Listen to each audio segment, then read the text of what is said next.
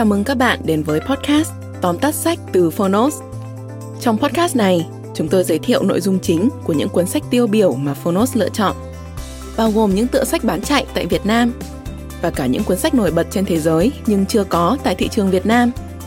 Podcast Tóm tắt sách không chỉ là nguồn tham khảo hữu ích trước khi chúng ta quyết định mua một cuốn sách, mà còn là nơi tổng hợp kiến thức một cách đơn giản, gọn gàng, phù hợp với quỹ thời gian của người bận rộn.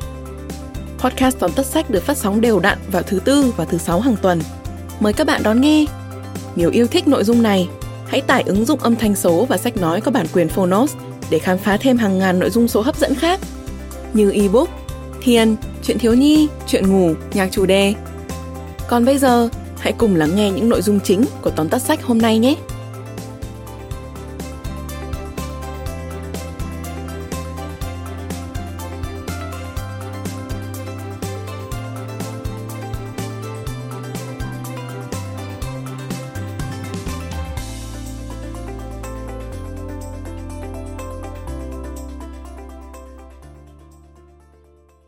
Bạn đang nghe từ Phonos. Tóm tắt sách, Dạy con làm giàu, Tập 8 Tác giả, Robert T. Kiyosaki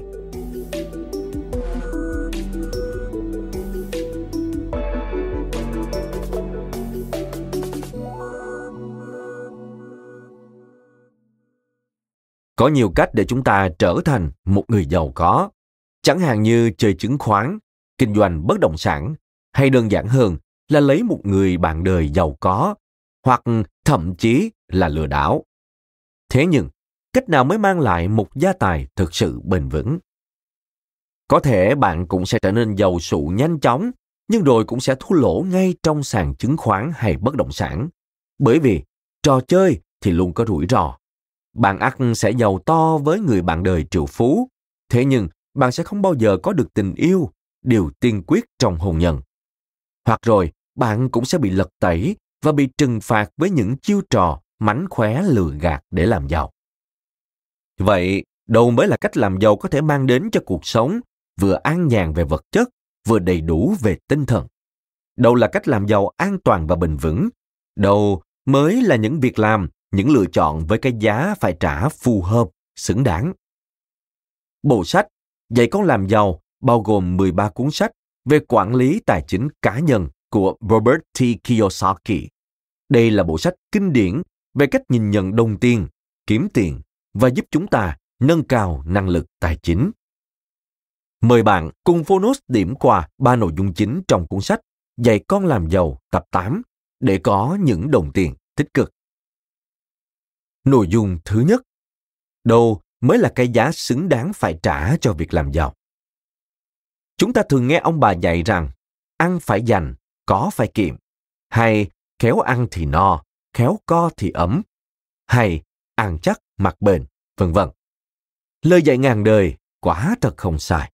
Nếu biết tiết kiệm, biết liệu cơm gấp mắm, thì chúng ta hẳn sẽ không rơi vào cảnh nợ nần, túng quẫn.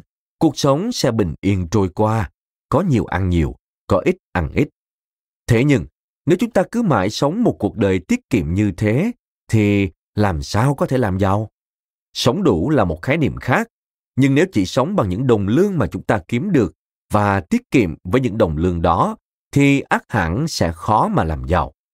Và cái giá phải trả của việc sống một cuộc đời tăng tiện theo người cha giàu của Robert Kiyosaki chính là con sẽ luôn luôn là một người keo kiệt. Thay vì thắt lưng buộc bụng cả đời, nỗ lực tìm thêm nguồn thu nhập là một cách để chúng ta chủ động kiểm soát tài chính của mình. Tất nhiên, cách này có thể sẽ tốn nhiều công sức hơn, nhưng những gì tốt đẹp đều phải trả giá bằng nỗ lực. Cái giá thứ hai phải trả cho việc làm giàu, đó là giáo dục. Nhiều người hay nghĩ học hành tốn quá nhiều chi phí, nhưng cứ thử nghĩ mà xem, nếu một người không có kiến thức, cụ thể là kiến thức về tài chính, thì liệu họ có quản lý tốt tài sản của mình không? Một bài toán nhanh mà Robert Kiyosaki lấy làm ví dụ đó là nếu một người có bằng tốt nghiệp phổ thông đi làm chỉ kiếm được 10 đô một giờ, thì sau khi anh ta học lên trung cấp, tiền lương có thể lên đến 50 đô một giờ. Con số chênh lệch là 40 đô một giờ. Vậy thì với 8 giờ một ngày, 5 ngày một tuần, 4 tuần một tháng, 12 tháng một năm, thì số tiền chênh lệch kia là bao nhiêu? Thử hỏi, chi phí dành cho giáo dục với số tiền nhận được sau khi học xong có đáng là bao? Nội dung thứ hai, nợ nần có đáng sợ. Thế nào là nợ tốt? Thế nào là nợ xấu? Nghĩ đến nợ nần, hầu như mọi người đều nghĩ đó là điều xấu và cần tránh xa. Tuy nhiên, người am hiểu tài chính sẽ phân biệt khái niệm nợ tốt và nợ xấu. Nợ tốt là những món nợ mà sẽ có người trả nợ thay cho chúng ta.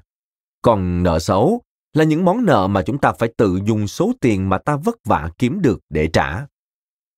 Vậy làm sao để chuyển nợ xấu thành nợ tốt? Chẳng hạn khi chúng ta mua một chiếc xe, chúng ta chọn hình thức là trả góp trong vòng 3 năm. Chúng ta đi làm và hàng tháng dùng tiền lương của mình để trả số nợ mua xe đó. Lúc ấy, ta ngẫu nhiên trở thành người làm công cho ngân hàng trong suốt khoảng thời gian này. Theo tác giả, thay vì tự mình trả nợ, hãy tìm một người thế thần. Chẳng hạn như, thay vì đi mua xe ngay, ta có thể mua bất động sản, sau đó dùng bất động sản này cho thuê và ta dùng số tiền mà người thuê bất động sản để trả góp phần nợ của bất động sản, còn dư một ít thì sẽ dùng để mua góp xe. Sau nhiều năm, bất động sản sẽ ngày càng tăng giá, thế là ta vừa có xe, vừa có bất động sản. Tác giả nói rằng, người giàu mắc nợ nhiều hơn người nghèo. Người giàu mắc nợ, nhưng họ luôn biết cách biến nợ xấu thành nợ tốt, biết cách tìm người thế mạng, tìm người trả nợ thay cho họ. Và họ chỉ ngồi đó và hưởng phần tiền chênh lệch. Còn người nghèo thì lao động để đổ tiền bạc vào những tiêu sản mà không tìm được cách nào để thoát món nợ xấu đang đè nặng trên vai. Nội dung thứ ba, trở thành kiểm toán viên. Tác giả nói rằng, việc làm báo cáo tài chính giống như việc đi nhà sĩ. Biết rằng có cây răng sâu cần phải xử lý, nhưng cứ mãi lưỡng lự chần chừ. Chúng ta sẽ không thể biết được bản thân đã tiêu xài hoang phí thế nào, cũng như nguồn tiền chúng ta đã bay qua cửa sổ ra sao nếu không làm báo cáo tài chính. Chúng ta không nên sống tăng tiền keo kiệt, nhưng không có nghĩa là có thể cho phép bản thân tiêu xài quá độ. Chúng ta cần nhìn nhận một sự thật là tài chính của bản thân ở mức nào thì ta chỉ có khả năng tiêu xài trong mức đó. Khi kinh tế còn eo hẹp, chúng ta cần tìm ra phương pháp chi tiêu hợp lý cho mình. Hãy dẹp sang một bên những buổi nhậu nhẹt thâu đêm và những buổi mua sắm thoải mái, chịu khó mua hàng giảm giá, hạn chế mua những thứ không cần thiết, xa xỉ phẩm, vân vân. Có như vậy thì mới có thể nhanh chóng giải quyết hết đống thẻ tín dụng, xóa được các món nợ xấu vẫn đang đeo bám mình. Liên tục làm báo cáo tài chính cá nhân như vậy sẽ cho chúng ta biết tài chính mình đang ở đâu để điều chỉnh chi tiêu cho phù hợp. Và chúng ta cũng cần tiếp tục duy trì như vậy ngay cả khi nguồn thu nhập đã khá hơn. Bạn thân mến, để có được những đồng tiền tích cực không phải là chuyện dễ dàng. Bởi mỗi lựa chọn, mỗi con đường mà chúng ta đi luôn luôn có những cái giá phải trả. Và bản thân chúng ta sẵn lòng trả ở mức nào thì sẽ thu hoạch được ở mức ấy. Cái giá của lối sống tăng tiền là trở thành một người keo kiệt suốt đời. Cái giá của việc không chịu học hành là mãi mãi không thay đổi, tiến bộ được. Tiến sĩ Dov the Rules có một câu nói về việc học rằng nếu bạn nghĩ kiến thức quá tốn kém thì bạn cứ thử không có kiến thức xem sao. Có nhiều cách để trở thành người giàu, nhưng cách làm giàu rẻ nhất với cái giá phải trả nhẹ nhàng, xứng đáng nhất chính là không ngừng học hỏi, nâng cao trí tuệ của bản thân, không ngừng vươn lên và nhìn nhận vào những sai lầm. Liên tục nhìn nhận lại những cái chưa tốt của bản thân và sẵn sàng học hỏi, tiếp thu kiến thức mới. Đó mới chính là mấu chốt của cách làm giàu tích cực, hạnh phúc và bền vững. Cảm ơn bạn đã lắng nghe tóm tắt sách Dạy con làm giàu tập 8. Hãy tìm nghe phiên bản sách nói trọn vẹn trên ứng dụng để hiểu thêm những thông điệp của tác phẩm. Và đừng quên thường xuyên truy cập vào Phonos để đón nghe những nội dung âm thanh độc quyền được cập nhật liên tục bạn nhé.